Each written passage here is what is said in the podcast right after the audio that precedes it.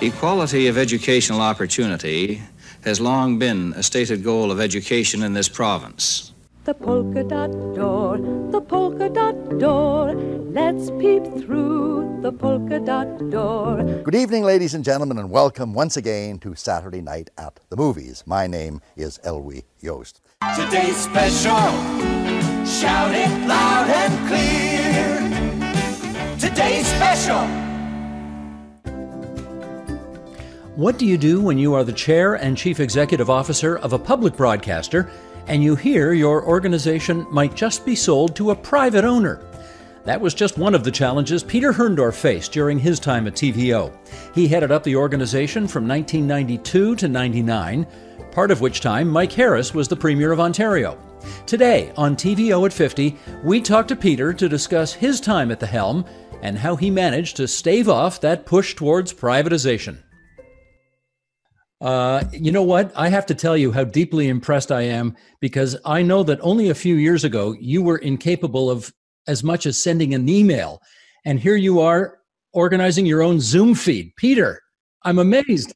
I have spent the last eight months or seven months on Zoom. So there you go. I'm very, who, very who, who would have thunk it?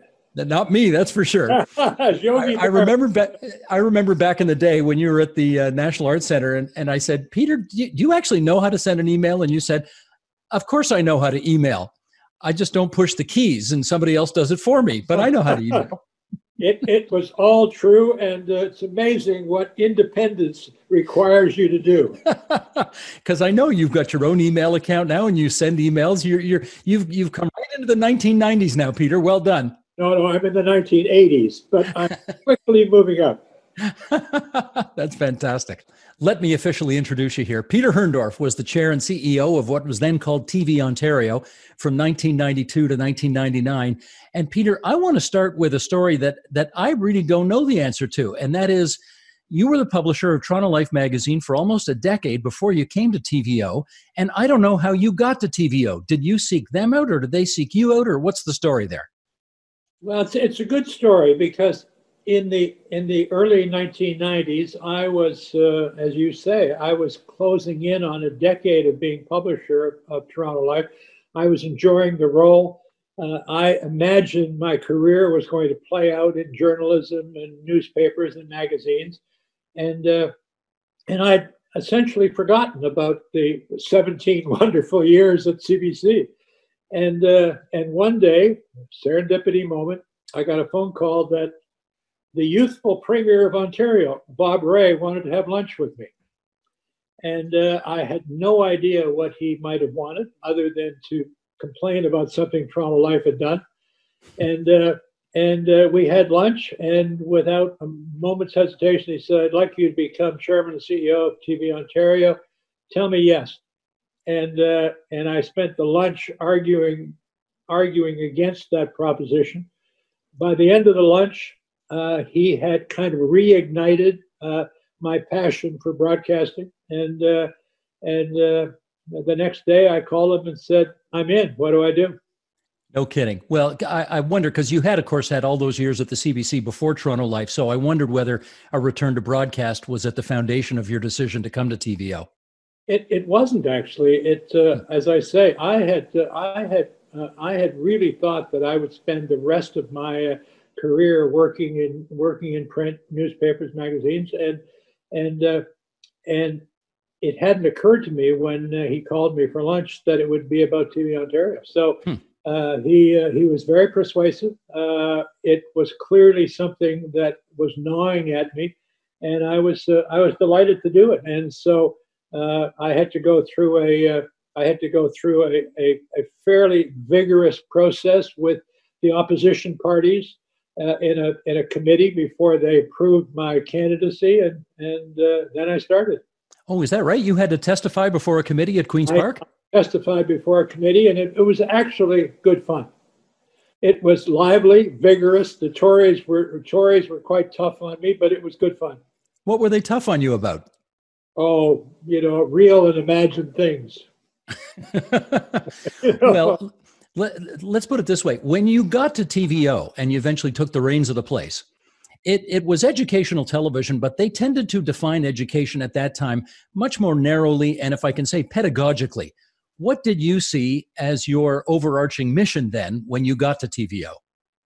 Well, a little bit of context. Uh, the first is that the person that I succeeded was Bernie Ostry, uh, who uh, who ended his time at TV Ontario in a kind of a in a kind of a uh, peculiar scandal about television sets, and so the the mood at TV Ontario was a, was very downbeat at that moment. It was. Hang on, I, I got to jump in because you're you're um, you're being very generous in the way you describe this. Uh, the late Mr. Ostry got himself. He was also testifying before a committee at the legislature, and he got himself into some considerable hot water when he said he needed nine TV sets in his office because he needed to be bathed in programming. I think was his line, and he also had a car and a driver, which I think got some MPPs' noses out of joint and when they asked him why you need that, I think he said something like, What am I in the welfare business? So it was not a great appearance. Uh, he, he did all of that. But anyway, the context is that TV Ontario was not a happy place uh, at that moment in, in the early 1990s. And the other thing, as part of the context, is that CBC television uh, was uh, was moving further and further. I thought away from being a traditional public broadcaster. So I was trying to do two things. Uh, the first was to create TV Ontario, both TVO and TFO, as an alternative, uh, a real alternative uh, to the kind of commercial uh, broadcasters that were out there. So TV Ontario as an alternative public broadcaster, uh, and to do that by focusing on four or five areas of programming, and they're familiar to you. That would be current affairs, particularly a daily show documentaries, it would be children's programming, the arts and science, none of which uh, either CTV, CBC, or Global was doing a great deal of at that, that period of time. So that was the first thing to, to create this kind of real alternative to what was going on on the broadcasting spectrum. The second was to rejuvenate uh, TV Ontario, and, and it really had to do with uh, providing a very clear sense of direction, recruiting terrific people, uh, and then getting them the resources to uh, let them do great work. And it was a pretty simple uh, set of goals, but that was what I spent my time on for the next seven years. Well, whenever there's a new leader who comes in, there are people who hear the vision and jump on it right away. And then, of course, there's the other side of the coin. You get some pushback from people who think you're going in the wrong direction. How much pushback did you get? I got a fair amount. Um, uh, we uh, one of the things that I did is I took on a couple of occasions uh, anywhere from 75 to 100 staff members for retreats to uh, uh, to talk through all of these things. Um, I would think by the end of the first year, uh, there was some grudging acceptance that that this sense of direction made some sense. And then when some successes came along, the acceptance was much greater. And of well, course, you you represented one of the successes. So, well, uh, I, I, was at, you. You took the words out of my mouth because I was just going to say one of the most questionable things you did was have a meeting with me not long after you took over, and we went into your office on the fifth floor of 2180 Yonge Street in Midtown Toronto, and and I, I'm going to bet you probably don't remember what you said to me, but you you basically said here are three things you need to think about if you come to TVO. Did, any of this ring a bell? It does. And, Do you remember what the three things were? Uh, I, you have actually you've actually told me a couple of times in the past, uh, but what I was saying to you is that you would be able to do the kind of work at TV Ontario that the CBC would not let you do uh, at CBLT, and uh, and that turned out to be prophetic not many things I say turn out to be prophetic, but that one was. well, you were absolutely right about my never regretting leaving CBC. And you were absolutely right about my getting a chance to do things at TVO that I would never have got to do at CBC. Uh, but you were wrong about my missing CBC. I, I, think I was at TVO for two days when I'd forgotten about it already, and I was looking forward. so, as Meatloaf would say, two out of three ain't bad. Yeah, yeah. All right, you take over the reins, and uh, I'd like to know, for starters, once you lay out the vision and people are, you know, buying into a, a variety of degrees, What do you think during your time there was the toughest call you had to make as the head of TV Ontario? Oh, it's pretty straightforward. It really came on the day that the new government of Ontario, the Mike Harris government, indicated that they were considering uh, privatizing uh, the LCBO, Hydro, and uh, and TV Ontario. And the question that I had to really, really calculate was, how do you respond to that? How does a how does the CEO of a provincially owned educational network respond to that kind of request? And and I felt so strongly that that in fact TV Ontario as it was was a better deal for the government of Ontario and for the people of Ontario than some cockamamie privatization scheme that uh, that I set out to do a number of things. One of which was to uh, quietly lobby the government to explain why I thought that uh, uh that uh, a variety of changes to TV Ontario uh, would lead to a happier outcome for them than privatization. That TV Ontario was a great value proposition for the government. But I also uh, made sure that I got the message out quietly, subtly to those voices around the province uh, that felt strongly uh, against privatization. And, uh, and as you know, over several years, uh, the process played out. Uh, finally, the government decided to ask Sheldon Levy, the famous Sheldon Levy, who later became a great president of Ryerson, to do a kind of listening, listening mission around the province asking people whether TV Ontario should be uh, should be privatized. And the message he got in every community across the province was simply, "Leave your mitts off Polkaroo." and, and, they ultimately did. And they did. And uh, and, uh, and I think the people of Ontario spoke loudly, clearly that uh, that it was a, an asset that they greatly valued uh, they wanted to continue it. And the further you got out of downtown Toronto, the greater the value attributed to TV Ontario. I imagine you've talked to uh, our founder, Bill Davis, about this story, but Mr. Davis tells me that he had a meeting with Sheldon Levy before the whole process began, the whole listening tour began at his den in his home in Brampton. And he basically said, Sheldon, why don't we, you and I, write this report right now? And, and I mean, we know where we want to end up with this thing. So let's just cut to the chase, get to the finish line, and forget this whole listening tour. Let's, let's just say that, uh, that the, the distinguished William Davis was a valuable ally in this process. that is you at your typically understated best. Okay, very good.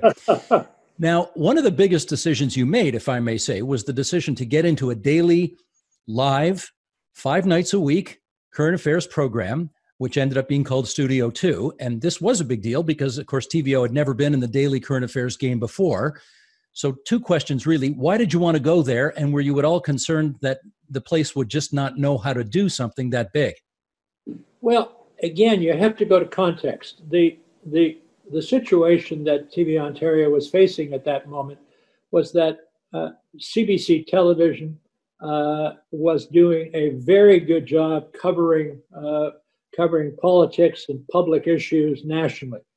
Uh, they were doing a, an okay job locally, and they were doing not a job at all provincially. And uh, and uh, so the conclusion that uh, I reached, along with a whole bunch of other people who kicked this around, was that, uh, that there was an enormous gap. The gap was all these people who were tremendously interested in uh, issues that had to do with the country's biggest province, most important province, arguably, uh, were not being covered by television. And uh, the natural place to do that was TV Ontario. So we did it with Studio 2, and we also did it with Panorama uh, on TFO. Uh, Panorama was on, if you remember, at uh, uh an hour before at seven uh, uh, at seven o'clock. Studio 2 was on at eight o'clock. and in terms of people to do the job, I thought that that that that on the craft side, TV Ontario had great skills and could handle every aspect of doing that kind of a daily show. And on the editorial side, uh, we went out and recruited terrific people. including yourself and Doug Grant and uh, and a whole bunch of other people, uh, and uh, and TV Ontario never looked back. And and I should say that Panorama, in its own way, was just as much of a success, had just the same kind of impact that Studio Two did, uh, and particularly if you if you remember the great issue about the French language hospital in Ottawa, Montfort. Oh yes. Uh, that story was a story that uh, that Panorama, Panorama covered probably for six months, and I think the kind of information it provided was a huge part of the decision to, in fact, leave Montfort a French language hospital. Yeah, that was around the time, the mid to late um, 1990s, when the Mike Harris government wanted to, um, I guess, rationalize the hospital system, close that, some down, build some is, new ones. Yeah, and and the uh, the francophone community in Eastern Ontario, I guess, with the with the assistance of Panorama, really went to bat to save that hospital, which was slated to be shut down, and they did save it, and it still exists today.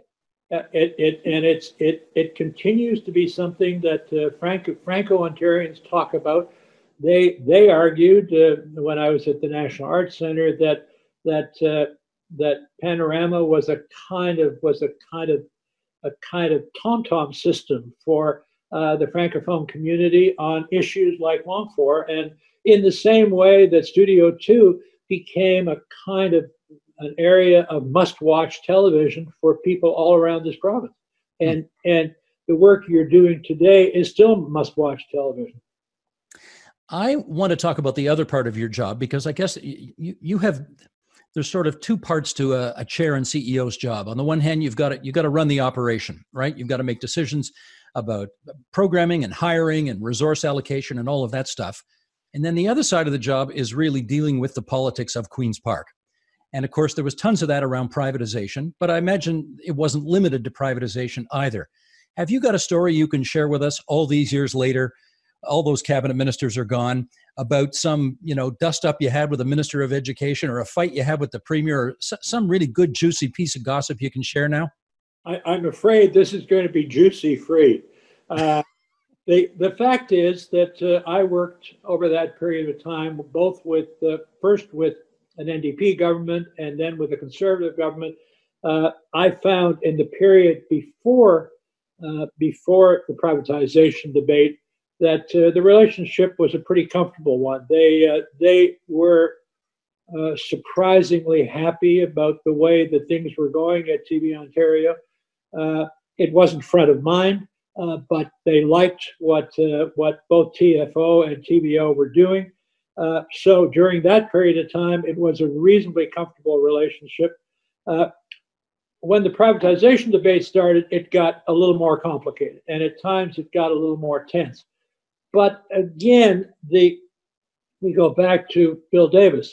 Uh, there was an understanding throughout the process that uh, that Bill Davis, while he was not taking a public role or an explicit role, uh, it was clear that Bill Davis was in TV Ontario's corner, and by implication, in my corner, and uh, and it did make life easier. Just finally, then, uh, with a with a list of accomplishments that's pretty that's pretty significant, uh, given how much time you spent there.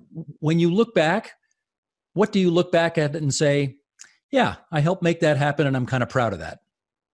Well, I think three or four things. Uh, the first is simply the quality of the programming and the quality of the people at, uh, at, at TV Ontario. I mean, it was for a period that, for that period of seven or eight years that I was there, uh, terrific programming, terrific people, uh, com- compared comfortably with the best anywhere else in the country, and, and, and I was thrilled with that. Uh, secondly, uh, the extraordinary impact of two areas of programming uh, the daily current affairs programming and the children's programming. The, the fact is that, uh, that it's not just Polkaroo that has had that kind of impact, but uh, here I am 20 years later, and parents still thank me uh, about what what the children's programming at TVO and TFO meant for their families, for their children. It was it was it was it was creative, it was safe. So those two areas of programming and the impact they had. Uh, the third would be the the incredible amount of support we had around the province. Uh, normally, with a public broadcaster, you measure that in ratings, but but in fact, the TV Ontario, you measured it in quite different ways. The, we had support in every pocket of every corner of the province, and you saw that with the Sheldon Levy tour. Uh, when it was open house time, uh, 75, 80,000 people uh, came to downtown Toronto to take part in open house. So uh, the, the membership drives were incredibly uh, significant in terms of all that. So the, the, the, just the base of support. And then the last thing, in some ways, uh, the area, I'll use the same phrase from before, where TV Ontario uh, punched above its weight uh, beyond anything, uh, I would think, in, in Canada, and that is the international impact. Uh, if you look at what we did with NHK, the public broadcaster in, in Japan, in, in science program, here was NHK, the biggest public broadcaster in the world, working with, with TVO, a smallish Ontario educational broadcaster, taking science programming to every corner of the globe. Secondly, when we did the Yo-Yo Ma series, we co-produced the series inspired by Bach. We took that series to China, and so uh, that series was probably seen by hundreds of millions of people in China. Uh, and then, uh, probably the the moments that that touched me the most, uh, going to New York for the international Emmys and seeing TVO, TFO uh, winning international Emmys for great work up against the BBC, up against NHK, up against CBC, up against you name it. But uh, so the international impact of the little of the little network that could uh, was uh, was really very significant. Well, I'm not going to pretend that I'm objective when it comes to interviewing you because, as I've told you many times, you know how I feel about you. And uh, if not for you, I have no clue what would have happened to my career, but I do know that you're bringing me to TVO uh, changed my life, and I'll forever be grateful for that. So thank you, Peter Herrndorf. Uh, Steve, thank you, and thank you for everything you do for the people of Ontario. Each week, we've been asking you to share your TVO memories with us. Here's one from Ken Ferguson. Hi, TVO. It's me, Ken Ferguson, calling in again. You may not recognize my voice since the last time I was on TVO was on TVO Kids with Patty and Kevin 28 years ago. Back when hosts first graced the crawl space and I was still called Kenny. It was my first time ever being on air, or rather, my voice, and I was in grade 3. And that experience gave me my first taste of the world of television and the drive to audition for the role of Tiny Tim in my very rural school's play a few months later. You were hosting a contest where you could call in and leave an answering machine message of you singing the theme song to the kids' show Gran. It was a beautiful little claymation show about the relationship between a boy and his grandma. I remember swallowing all my saliva, having the nerves build up in my body, and the blood rush to my head as I got ready to belt it out into the phone. I put on my best, fake, British accent, since it was a British show, and sung the song into the receiver just as I had practiced and memorized it. A couple of days later, unexpectedly, I got a call from my mom at work saying that I had won some contest and that I was one of 10 kids in the entire province of Ontario picked to sing on the air live. I was so excited and so ready to perform. When I called in again on the performance day, I got very interested in the behind the scenes work, the patching me in to be live on the air, being in the phone lines waiting room, and the like. So there are people all behind the camera and TVO? And as soon as my mom and sister were watching our second TV in the living room, so there wouldn't be feedback through the phone, I got ready for my debut. All of a sudden, I was live. I could see my name at the bottom of the screen and watch Patty and Kevin's faces reacting to my voice as they talked to me through the TV. In our own kitchen! Then, as Gran came on, I started to sing.